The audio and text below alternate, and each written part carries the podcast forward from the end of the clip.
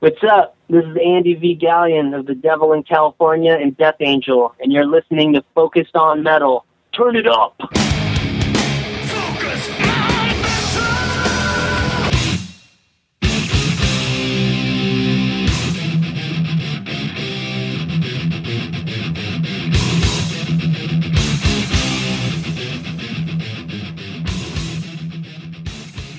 Hey, Metalheads, Scott Thompson here, welcoming you to episode 301 of Focus on Metal. This week, we continue with what we started last week. That is focusing on the 30th anniversary of Master of Puppets. So, if you missed last week's show, I definitely urge you to go back and check that one out with our guest, Joel McIver, and the producer of Master of Puppets, Flemming Rasmussen. We had a couple of great interviews with those guys, and we're, as I said, we're continuing on this week with a guest that we couldn't fit in with the time last week, and that would be former Death Angel drummer Andy V. Galeon. As discussed last week, originally we were going to have Michael Wagener come on the show, and uh, he was all prepped, ready to do it, wanted to do it. Really excited about doing it, but uh, he's busy recording as usual, and we just couldn't make the time work out. So uh, Richie kind of cast his net around as to another great guest to have, and uh, he thought, why not have Andy from uh, Death Angel? And it kind of hits on two things: the fact that we've never had anyone from Death Angel on the show before, but also, of course, Andy was around when uh, Metallica was coming up back in San Francisco. So a good guy to talk about Metallica and Cliff and the San Francisco scene and all that stuff. So that is what we have in store for you this week. And also, I just want to point out that the uh, artwork this week is contributed by none other than Dario Psycho. Yeah, I hit up Dario a couple weeks ago and asked him about maybe putting together a uh, a moment with Psycho segment about Master of Puppets. And like everybody else we've approached about this project, he was all ready to go, really psyched about doing it.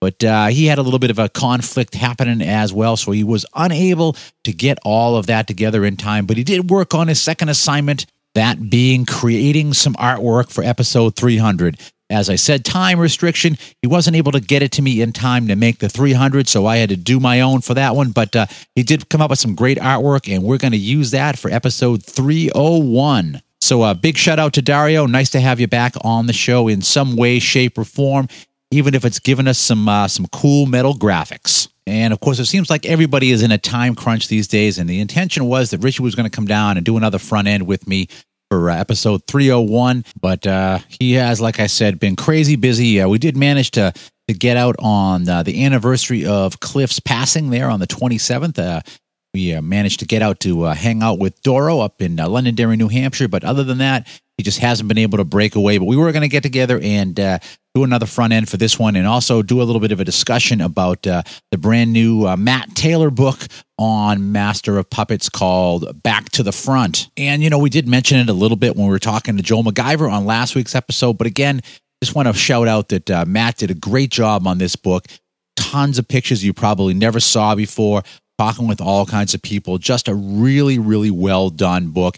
And really, it's just a narrative of, of all the people contributing all different stories and quotes and all that, and and uh, not a lot of uh, other writing from Matt, except for kind of the narrative around Cliff and uh, his last few days and, and all of that and activity shortly thereafter. But otherwise, just a book of great photos, great memories, and, and just a whole thing about the creation of the album we've been celebrating the last two episodes. That is Metallica's Master of Puppets. So if you have the chance, I really do urge you go out and pick yourself up a copy of back to the front. I don't think, uh, as a true Metallica fan, you will be in any way disappointed. So, what do you say I roll a little all star Metallica cover version of Master of Puppets? And from there, we will go into our talk with Andy V. Galeon.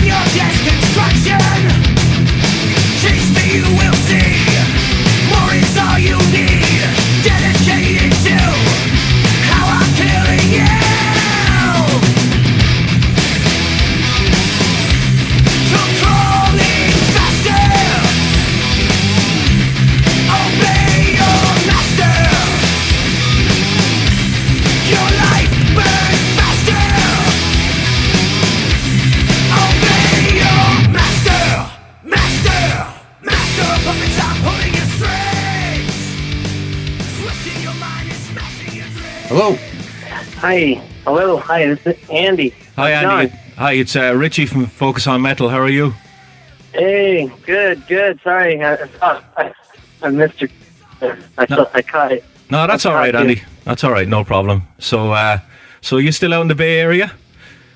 Oh yeah. Yep. You Yep. sti- Still, still- in Daly City, California. Okay. So I'm here with my co-host Scott. Hey, Andy. Uh, good to finally uh, get to talk to you. I've always been a huge admirer of your uh, drumming since way back in the day. So, uh, never thought uh, I'd actually be on the line with you. So, it's uh, very cool. Oh, hey, right on. Thank you, man. Thanks for the support, and you know, I I love it, man. I'm all into it. No problem, An- Andy. So before we actually get into talking about Master of Puppets, um, was Leonard Haze a big influence on your drumming?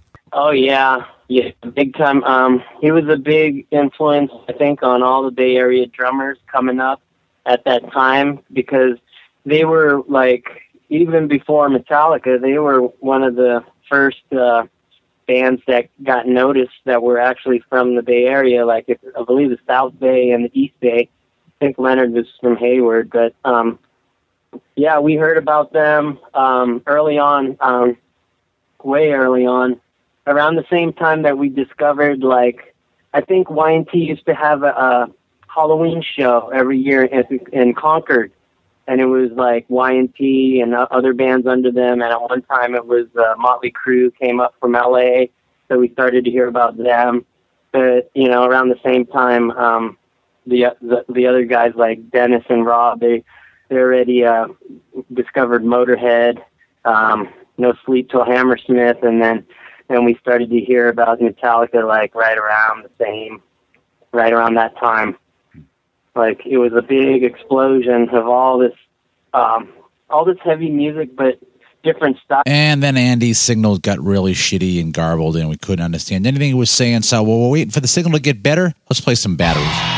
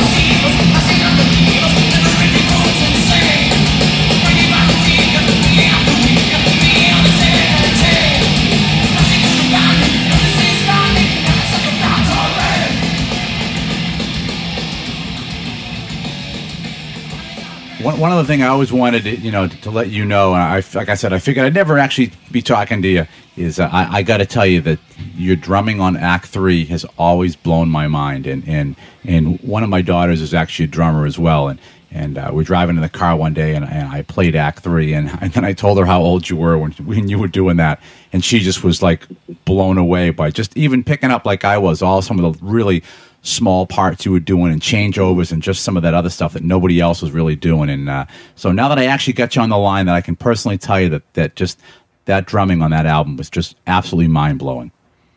Oh, man, thank you. Um, we were in uh, we were in the in the man. We had a lot of momentum. Um, we were just had been album tour, album tour, and then for Act Three, we took a little extra time um, to do it because not only because we signed with Geffen, but um, we really we really knew like just from following Metallica, you know, actually coincidentally enough, the third record, Master of Puppets, we were kind of like, you know, they were our idols, and we were kind of chasing Metallica. All the bands were, so it was like they had Master of Puppets. We were like, dude, we got to do something, and then we were like. We, I mean, you know, Testament always was like right there. They always put their album out right before us, So we were kind of, you know, gauging what they were doing too, and we we wanted we didn't want to do the same thing. And at that time, um, I believe uh, Mark Mark brought in um, "Sheer Heart Attack" by Queen, Mm. and we really started getting into Queen, and we started to like we started having writing workshops. Like every every guy would be in a different room, and then they would write different songs or different you know lyrics, whatever. And then we'd get together, and we would just try to like we'd we'd say let's try to queen out, like you know, like have as many different styles, but it be metal and thrashy at the same time, and just so it kind of it kind of just man, it was a yeah, it, it worked it worked great because we it was like we were pushing our abilities as uh, musicians and as songwriters at the same time, and then it was like at the end of the day we wrote like 30 songs, and then you know the 10 best made the cut. So that's that's really um, I think that's that's missing a little bit with um, the albums these days because you know just how, the way the business is and the time factors. Everyone needs to get on the road so quickly, but but you know at that time, man, it was um, a great time, especially recording down in LA and you know Metallica's having parties and they're playing different. You know they're inviting us, hey, come down to the Rick party or come down to the the band's playing. And we're just like totally in the mix. But you know we were kind of reluctant because all the poser stuff, but it was just all a, it was all a mismatch back then, and you know you. You, you think you hate one band just because of their music style and how they look, but then you meet them and then you're partying with them and you're like, they're just like us, but they play, you know, hair metal or whatever. So it was kind of, it was a, a big eye opener for us. Yeah, so and Andy, going back to 85, 86, um, how well then did you know the Metallica guys, if if at all? Oh, um, we met them early on because um, when they first came up, well, they when they first came up, they played at um, I believe the old Waldorf on the Metal Mondays and stuff like that, and we were a little. Um, we didn't see any of those shows, but um, a good friend of ours, Bob Gamber, he owned a record exchange up in Walnut Creek, and he had mentioned to us that he's like, dude, you got to come up here and you got to come to this meet and greet because these guys Metallica are, they're like, they're like what kind of he said like they're like what I could see you guys doing, you know, and we're just because we were still kind of Iron Maiden, Rainbow, and uh, Judas Priest kind of style, getting a little faster because we knew Motorhead, but but you know it wasn't the same. Once we saw Metallica and Armored Saint at um, the Stone and the Keystone Berkeley, we went to both shows. It was just like, you know, it was like a, a new style of music, a new everything. Just like the doors opened up. We, we went to the meet and greet, and um, there was a bunch of people there.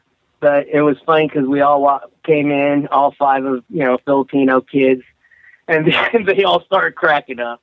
They all started laughing at us, and Kirk's like, "Hey, you Filipino guys?" And we were like, "Yeah, what's up, man?" You know, we were just like wide-eyed, going, "Hey, we like you guys. Sign it, you know, whatever." And they're just like, "Cool, man. Come to the show." Blah blah blah.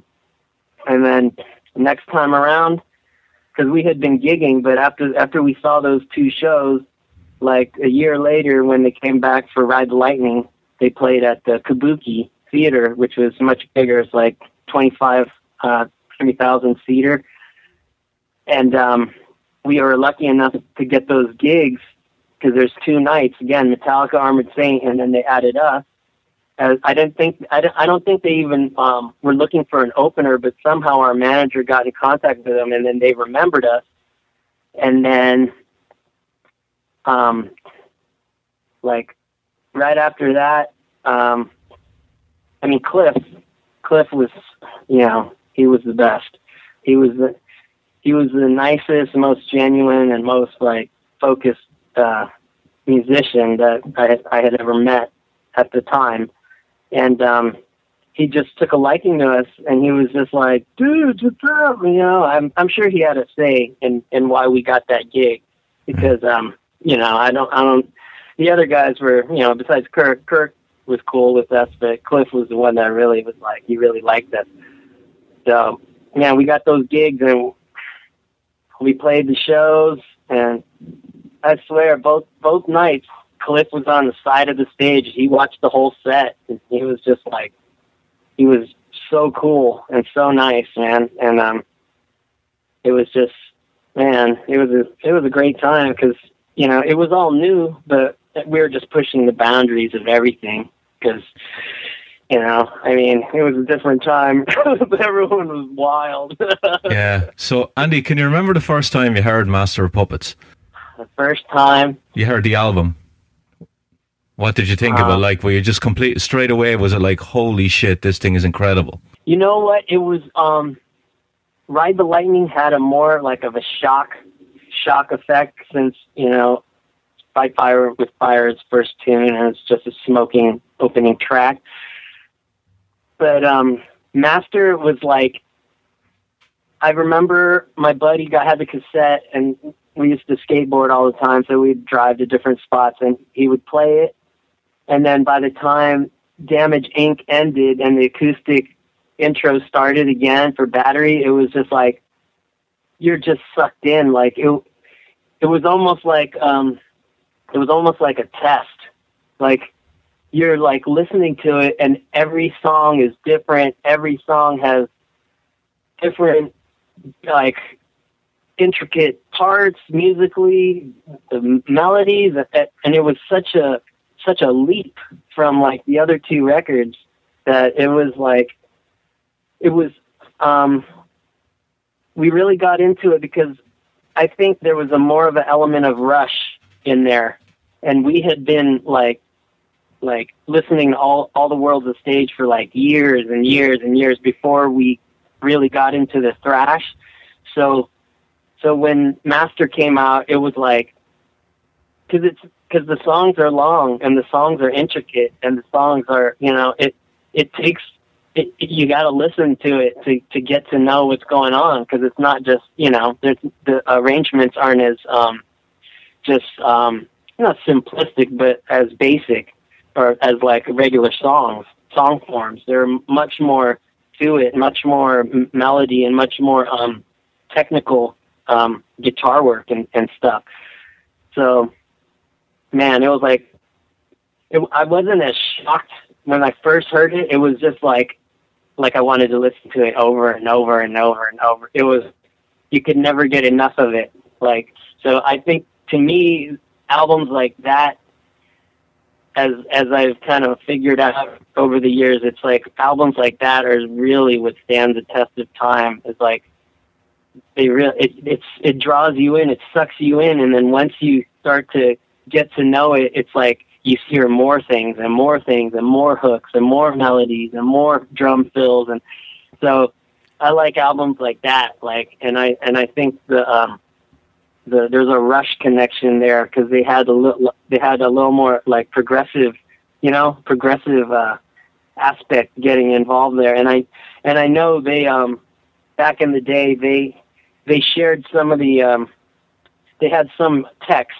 or uh, roadies that were that were from the Rush crew. I guess when Rush wasn't doing stuff, they kind of like they knew the same people. So then, so maybe they were like, you know, maybe they're on the same page like that. I don't know. I've never talked to him about it, but I'm sure because man, that master is just like to, to me, it's it's the best one. It's their best record. I mean, as, as great as And Justice is, you know. Yeah, when you look back at that time, Andy, in '86, right? You would have what came out was Peace Sells, and then you had Reign in Blood, and then you had you had Master of Puppets, and then in '87 you had Among the Living. Like so, four of the big four had mostly their what people say is probably their pivotal albums that came out then.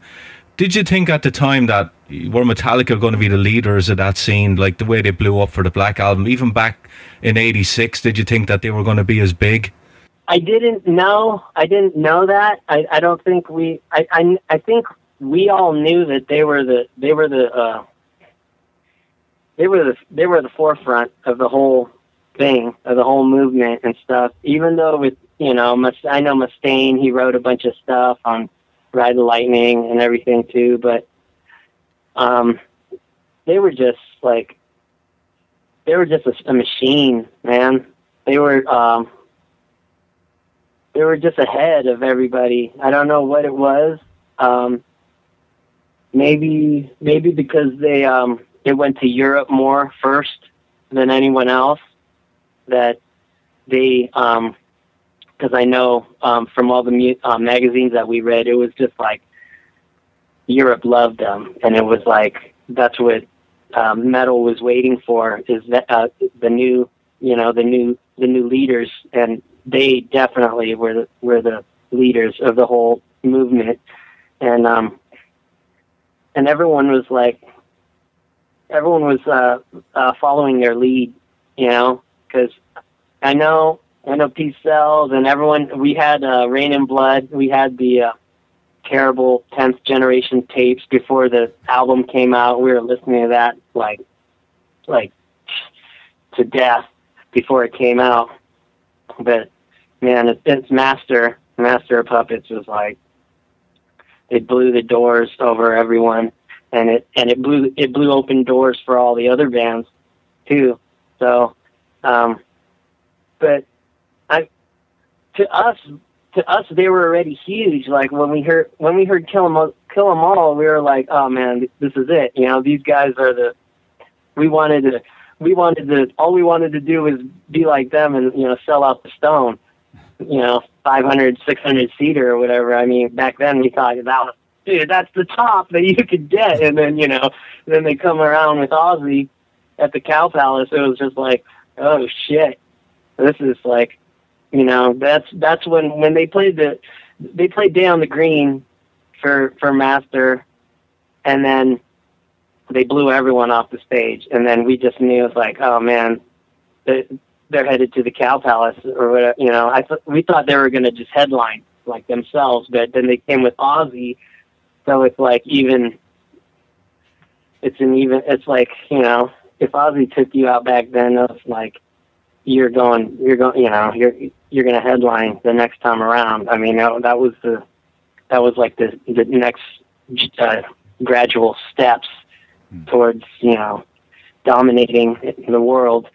But I mean, we it's kind of like you know the old saying of when it's your favorite band and then all of a sudden they get popular and then everyone's listening to them and then you're like, hey, hey wait a minute, you know, that's our band how come all the jocks and all these preppy and everyone's playing, you know, and justice for all now? It was and justice that that really happened, but you know, I mean, it's it's inevitable. They were just they were just uh, too ahead of their time to not, you know, to not get that huge. But the Black album was like that was a like they just crushed everybody. I mean, like they crossed over to everything. But you know, right? Yeah, it's it's weird because since since we were there, you know, we've been following them since the beginning. It's kind of like once once your whole school's like starting to crank your your favorite band's music like in their trucks and cars and stuff, you're like, what?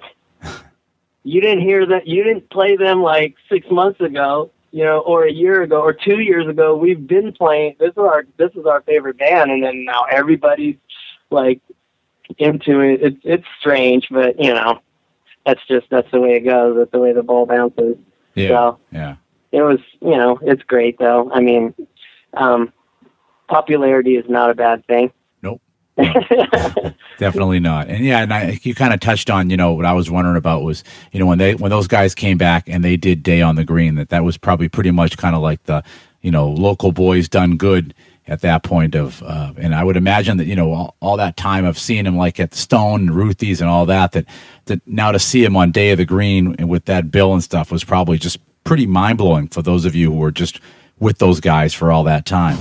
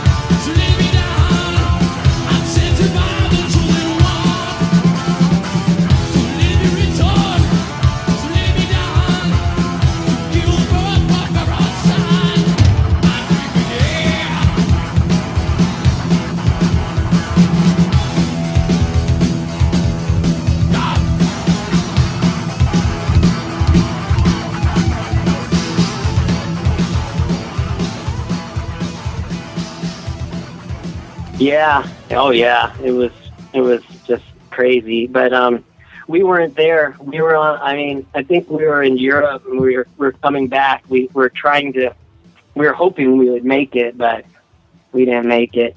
But then um then the next one was with Ozzy. But but I remember um I remember the first their first gig it was two nights at the Cow Palace, which is like eleven or twelve thousand seater, and it was for And Justice, and uh, and we were standing towards the back with Jim Martin of Faith No More, and then um, uh, we were just waiting for the the intro to the um, Blackened to start, and um, he just turned to us and he's like, "This is a monumental event." we were like, we're like, "Yeah, it is. Oh, this is crazy." And then because of course we came the second night again and you know witnessed the whole thing again. So that was that was a real um real like game changer for sure. Because Yeah. it was like dude now look at all these people. Like it used to be like glam. They used to only have glam you know Ratt or whatever or like or like black sabbath with dio bands like like that at the Cow Palace, and then once one of our, you know, thrash metalers is headlining this place, it was like, dude, they Yeah. reached it, man, big time. Yeah, that must have been pretty awesome too to figure that you know you guys had seen them over the years and you know smaller places and you're playing Ecstasy of Gold and right into the you know the first song. But yeah, I mean to, to actually get to hear that like pump through a huge PA in the Cow Palace and and and I could just exactly see why Jim would say that. Just just you saying that, knowing how like I feel every time I go to a Metallica show and, and hear that. To have you guys have that experience must have been insane, and I kind of like just got chills when you were talking about it. Oh wow, man, yeah, it's yeah because you know we're all fans of music. Uh, Every musician that really loves music is is a fan. So, and you know, you always have to. I think you explore different styles and stuff, but you always have your your go to, you know, ten, twelve, whatever records that when you when you want to get inspired, you know which ones to pull out. And Master is definitely right there, Yeah. man, at the top of the list. So you know, I know that um, that you've had a, you know you've got a lot of other influences to your playing, and that you never were just solely that thrash metal drummer.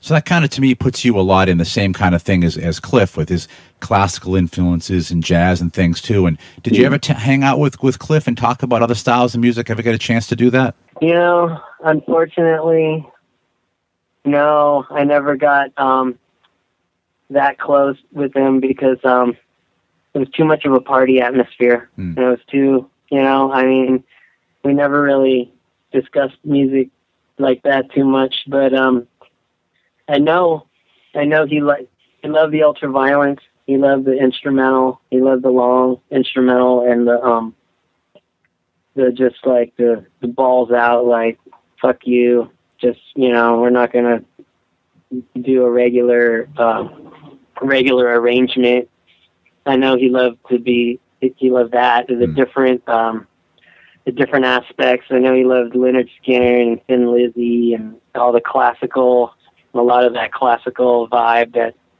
you know it's i mean it's kind of missing from their other albums that he's not on and you know that's a direct, you know, sign of, you know, of the origin of the ideas. Hmm. But yeah, we were just partying too much. and you know, I was glad to just, you know, be drinking beers with Cliff and just like talking, you know, we talk music, but not like intricate like that. Like Yeah. just like a lot of bands and whose album was out and, you know, like, you know, stuff like that. Yeah. Where's the beer? Always where's the beer? That's You know, obviously being in the area, did you ever have a chance to check out any of the the new tunes before they recorded them? You know, as far as hanging out on, on Carlson Boulevard, do you ever ever get a chance to get a preview of stuff? well, we- we went to the uh when they were what were they? Were they kill them all hmm or I think they played the Ma- the Mabuhay Gardens like before. Um, before the album came out. One of the albums came out, and and um, they played some new songs, and you know, I mean, it was a blur because it was just like, like you said, you know, when you're at, when, I mean, imagine a little tiny club. It's just jam packed like sardines. It's hot and sweaty and nasty, and they're just like fucking killing it.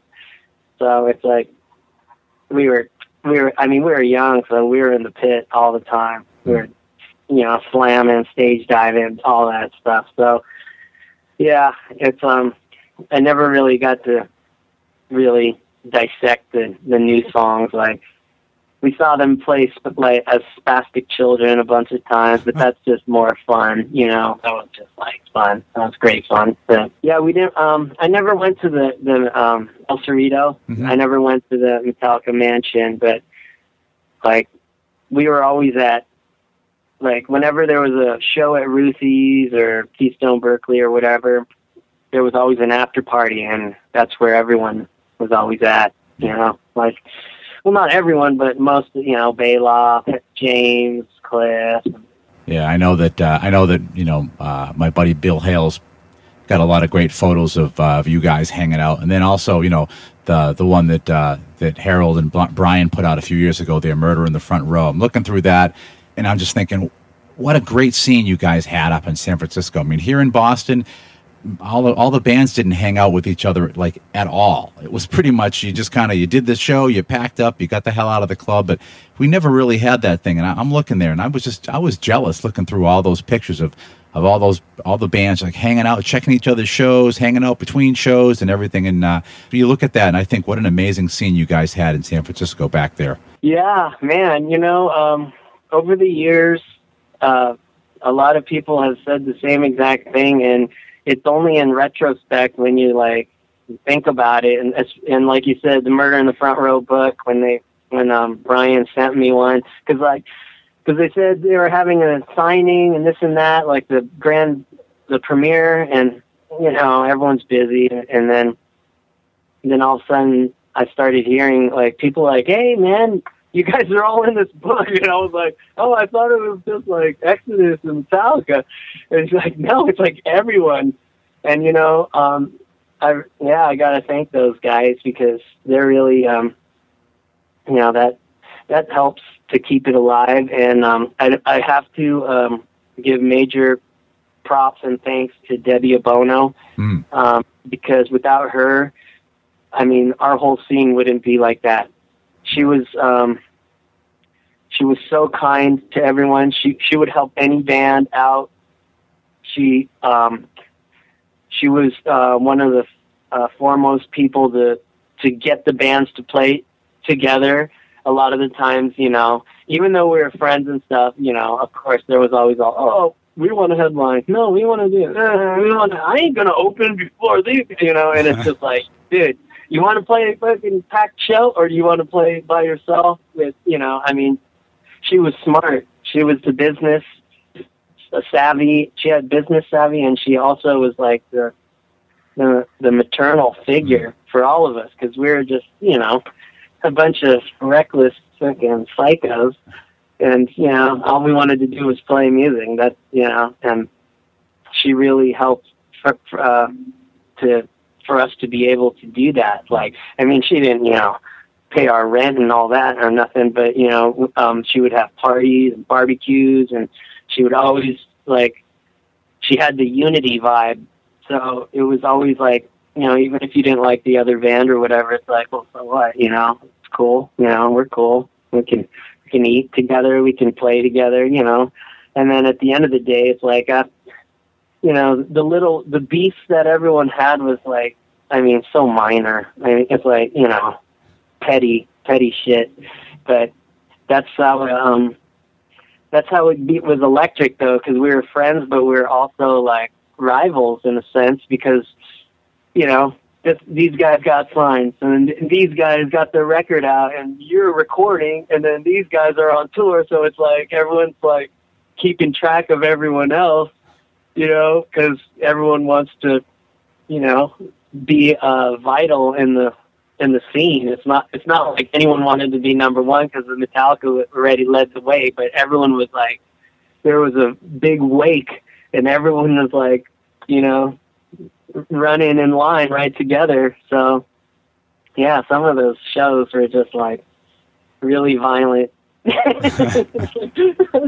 but you know, hey, that's uh, that's really what we were. I mean, that was the, kind of the name of the game. Like, because there was tons of bands that never made it or never got heard of, and um, if they were, came from a different city, I'm sure they would have gotten signed. But just because they were in the Bay, you know, it's Mm. like you got to take a number, man, because there's like all these there's all these other hungry fucking thrashers just like just one step ahead of you, and you know Yeah. you gotta it was yeah it was man it was a great time though it Yeah. was great and and then once we started to like like when you when you play different cities like together then it's like oh it's like their crowd let's win them over you know then it was like that it's like but, but we were we would all hang out backstage because like we didn't know anybody else but we knew each other so it's just like you know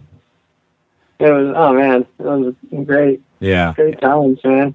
And, and it's still amazing too that all those bands are still pretty much, you know, all friends with each other. And you, you see people pop up on each other's albums or pop up at each other's shows. Even you know, even thirty years later, that you still have like this this bond between between a lot of the bands, which I don't think really exists anywhere else either. So that's that's also pretty pretty cool. Yeah, yeah, it's man. Um, the Robb Flynn birthday bash that we just did um, a couple months ago, man.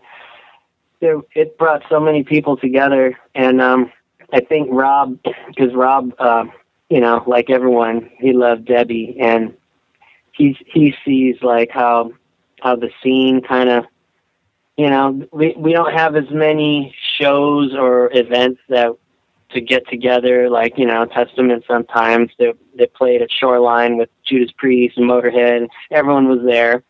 But you know kind of few and far between. So when he had that it was man so many people came out. Even so many people got involved to play songs and even just to and so many other people came and um just to support and you know even if they didn't play or whatnot but man it was like yeah rancid guys yeah you know you got da guys you got man like forbidden dudes and Boast House and Slayer and just like just everyone like and you know um and it's like you know it was uh it's for his birthday so it's not like anyone's getting paid or like you know Right. trying to but uh, you know and that's not the point of it but you know like some guys had to come from Santa Cruz some guys had to come from farther up north guys came out from all over the place some guy, you know some guys just got off tour like a two days two days ago and then he just comes in and rehearses the fucking sound check and okay. Go for it oh man it was it was so much fun but you know the rehearsals are the rehearsals are a blast too because you really get to know know people like I, I hung out with Dave McClain the most I ever hung out with him, you know, because you know you just see him on tour. It's just like, hey, what's up, bro? And, you know, not that much time, but at the rehearsals, it was just like so cool. Just you know, we're all the, we're all the same because we've all been doing it forever, and we respect each other, and you know, it's just a mutual respect and even the guys that you had a beef with a million years ago, you just like, oh, you know, on Facebook, what's up, man? You know, how's it going? You know, it's, no, that's just water under the bridge. You know, Yeah. man, it it is. It's um, because we didn't go to college, so that's kind of like that was our university. Sure. So, you know, that's our our high school and everything, our whole year, because we didn't we didn't go to school. Yeah. we wanted all we wanted to do was play music, and you know that's what it takes, Sure. really. I mean, you know, I mean, uh, a little luck and some, you know, a little savvy and some smarts, and that's what you have to do, man.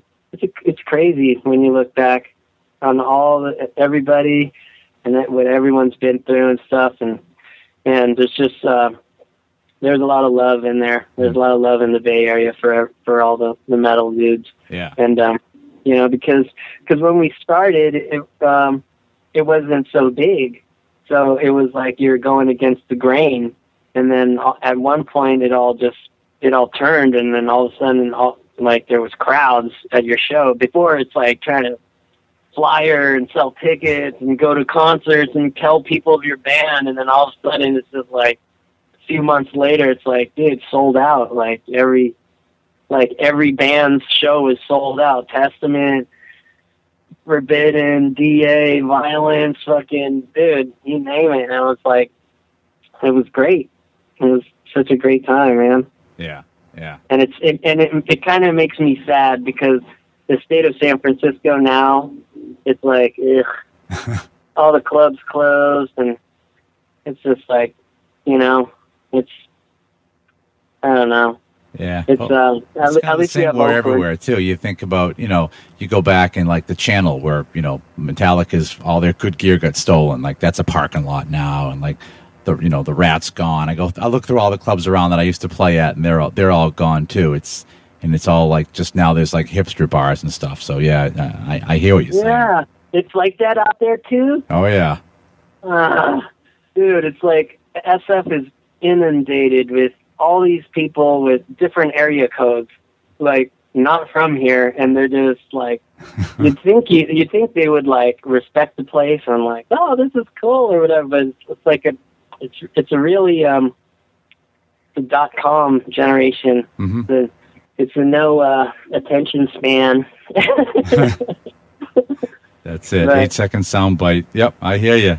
Yep. yeah, yeah. So uh so what have you been up to lately? What are you what are you doing now? Oh, I'm um, I'm working with uh, the Devil in California. It's a heavy uh, southern kind of metal rock band out of San Francisco. We're working on their second record. Mhm. Um, I've been gigging with them. We we went and um, we played out in Sturgis, South Dakota, at the uh, the rally out there at the on the Hawk Harley Davidson stage at the rally point Nice. and um yeah they're really really cool guys really great guys actually snake green from uh, Skinlab is and he's in the devil in california and he's the guy that kind of uh got me in in um he got me aware of that they needed a drummer because i was doing tracks for uh John Menor um ex dri Mhm. bassist he's got a project called war man's dance and he was recording at uh we recorded at Snakes. I did some drum tracks for him. I've been doing recording gigs um, um, lately. I did um, I did Amongst Thieves, they're local, and um, Toy Called God and the War Man's Dance in the last like maybe like eight to ten months. And um, I also play with the Butlers, which they're like um, they do heavy rock and hard rock covers. Um, it's Billy Rowe of Jetboy and Mike Butler of um, he played in Exodus. Yep. Yep. And, And, also um, the host of the Rock and Roll Geek Show. That's right. That's right.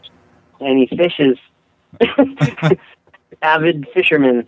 And um, uh, Craig Behrhorst of the Ruffians. He plays guitar. So that's fun. That's a fun gig to do. Yeah, I've been doing that and um, just um, giving drum lessons. You know, just staying busy, staying busy. Um, I got the family, so family's doing good. But yeah, oh man, the Devil in California is um, the next record's going to be really good, man. It's really, really melodic, real heavy. Cool. All right, Andy. I appreciate taking a bunch of your time to uh, to talk to us on a Sunday, uh, talking about the old scene in San Francisco and uh, about master puppets. And uh, I'm glad I get a hold of somebody that uh, you know was right there on the scene in that time. And again, super awesome to be able to actually finally talk to you because I was figuring when the heck would I ever get a chance to talk to Andy? But uh, definitely, uh, I could check that one off because, like I said, I always wanted to tell you about just how freaking impressed I was with uh, with Act Three. In fact, I was talking to a metal fan the other day, and uh, she goes, "You know, wh- what's coming up?" And I said, "Oh, I'm going to be talking to to Andy Galeon on Sunday." And she's like, "No freaking way." I'm like, "Yeah." She's like, "Act 3? I'm like, "Yeah." She's like, oh man. so she was like so jealous I was going to be talking to you. So uh, I'll tell you, your influence they're out there, man. There's lots of people that love your playing, and uh, like I said, I'm I'm super happy to be able to talk to you, and uh, also super happy that all our listeners get to hear your voice once again. And I know you're out there still playing drums and still doing amazing stuff. So uh, again, I appreciate the heck out of you spending some time with us today to talk to us. Hey guys, thank you so much. Thanks for the support, and hope to see you out there again on tour again soon. Awesome. Right on, brothers. All right. Have a good rest of the day, and uh, hopefully we'll talk to you again soon, Andy. Okay. Thank you. All right, man. Bye. Okay. Later. All right. Big thanks to Andy V. Galeon for coming on Focus on Metal and uh, giving us his uh, recollection and memory of back in the day in San Francisco. And I had mentioned earlier in the interview about how much I liked Act 3, and I think it's only fitting at this point. Uh, why don't we play some classic Death Angel, classic track off of their Act 3 release, and also a track that's got a lot going on with the drums. Of course, I'm talking about that classic Death Angel song, Disturbing the Peace.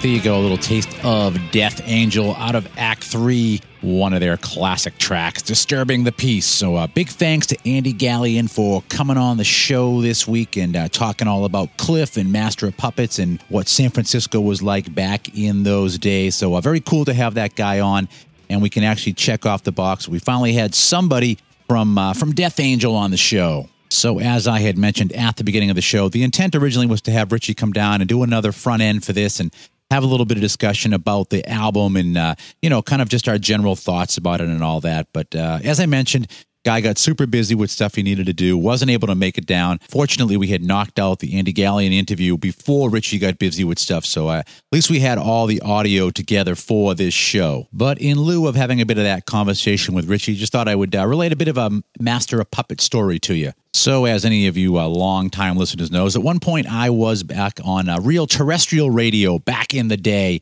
and uh, I was doing a metal show. Because I mean, come on, what else would I be doing, right? I had to do a metal show. So, a little metal metal specialty show I used to do back in the '80s on uh, on regular land radio here in Boston, and uh, you know, I was the only uh, only DJ on the station that was actually playing any Metallica. In fact, when Ride came out, the uh, program manager just absolutely despised Metallica.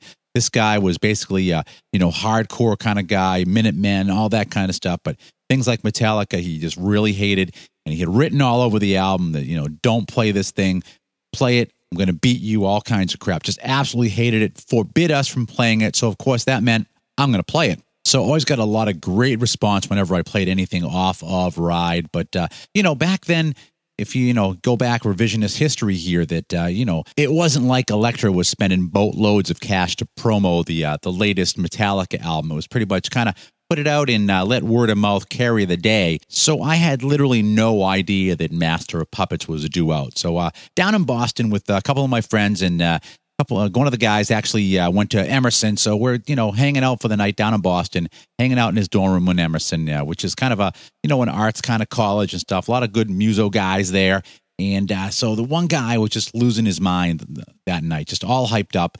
And uh, went out, came back, and uh, he was knocked on the door. He came in, he's showing this album, and it was like, wow, wow, new Metallica.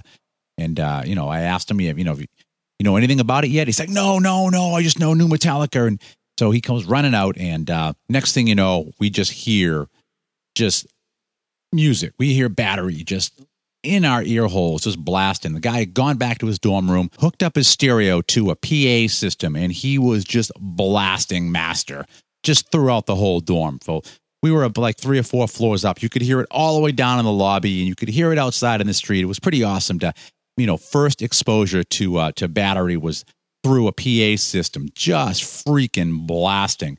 And, uh, you know, people just started gathering on that floor, just listening to this. And uh, it was really kind of amazing the number of people down there that were actually into Metallica, as opposed to, you know, 30 miles north of Boston where nobody had ever heard of the band at all. So that was really my, my first memory of hearing Master of Puppets was that way. So pretty cool thing. Stuck with me all these years. And, uh, you know, even after the uh, massive party of the evening, we just kept playing that album over and over and over again. And, you know, just that iteration up from Ride the Lightning and, you know, just a bunch of metalheads just like comparing and people that hated it and people that loved it and, and the arguments and all that. And kind of almost, almost that whole discussion thing that this whole show is built around is a little microcosm of that that happened that night. But just just absolutely just amazing uh, amazing way to actually hear that thing for the first time and of course you know you're hearing it stereo through pa and, and not like it was the greatest pa so uh, almost almost had like a little bit of a live feel there. So I guess that is a wrap for our 300th show celebration here. I thought again, good good idea from Richie to actually do this one celebrate Master of Puppets and at the same time celebrate our 300th. Again, I'm still kind of fuzzy on how 300 is such a such a big deal in the netcast universe. Uh, no idea, but uh, anyways, I'm just going with it this time. Screw it. Uh, so there it is, 300. Took us two episodes to do 300. I I don't know what the hell that means. Must be something there, but anyways, there it is, done. So uh, what's coming up next week? I'm not 100% sure yet. It was kind of weird. You know, we watched kind of the, the audio we had in the can shrink down and shrink down. And Richie was asking me, well, what, what do we got left? And I tell him a few things and he's like, okay. And, you know, we, we, you know, no problem. And all of a sudden, just out of nowhere, just getting interview requests left and right and center. And uh, so over the last few weeks, we've done a whole bunch of interviews, stuff that Richie and I did, uh, as well as stuff that uh, that I just did myself as well. Just so all of a sudden we are just flush with audio again, and lots of great stuff to choose from. But if I would have to guess right now, I'm really leaning towards uh, featuring an interview I just did last week with Joey Vera as we talk about Armored Saint as well as uh, stuff that he's doing with Fates Warning. And of course, one of the uh, the prime things we are talking about is the, if you live under a rock and you don't know it yet, Armored Saint is doing a great campaign with Pledge Music to uh, put out their brand new live album. Can you believe that in all the career that Armored Saints had, they've only ever put out one other live album back in 1989? And that one there, you know, they didn't really get it right the first time. So they had to reissue it in 2009 with a lot of the other tracks. People were like, hey, how come this isn't on the album? But the way I see it, anytime you can get new Saint, whether it's the live stuff or new tunes, it's good to me. No, it hasn't been named yet. Uh, they're still uh, putting a poll out and seeing uh, what they were going to end up calling it. But, anyways, they got that going on at Pledge Music. Lots of cool stuff to be had. You can go to pledgemusic.com and search for Armored Saint and uh, get in on the action. I think you'll be very happy that you did. And if this little uh, blurb here doesn't convince you, then uh, definitely, I think probably next week I'll run that thing with Joey. And I don't know, something else too, because that was a quickie, maybe like 20, 30 minutes that uh, I had with Joey that night. So, uh, probably have some other things on the agenda as well. I guess some of that would depend also as whether or not uh, Richie can make it down here for a little bit of discussion as well. So hope that happens and uh, see what happens next week. And also, because uh, I just got to say it again, if you haven't done so, please go out and pick up the uh, next issue of Inside Metal.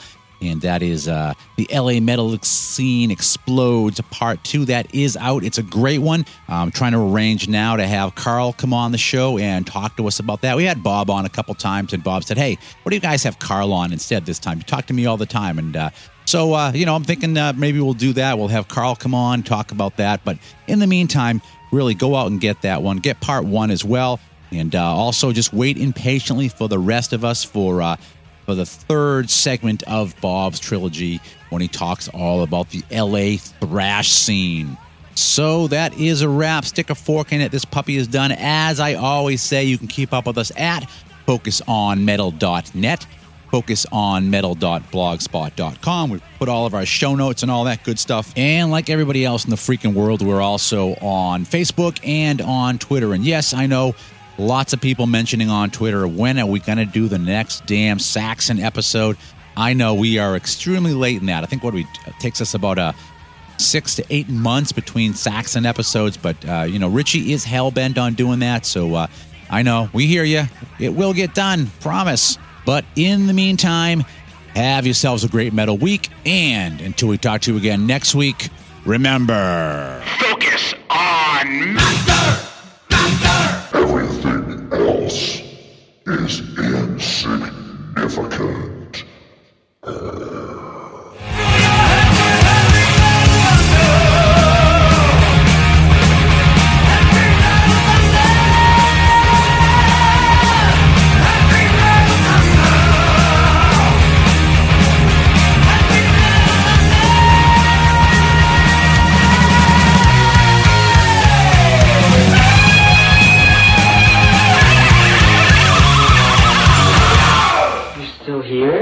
It's over. Go home.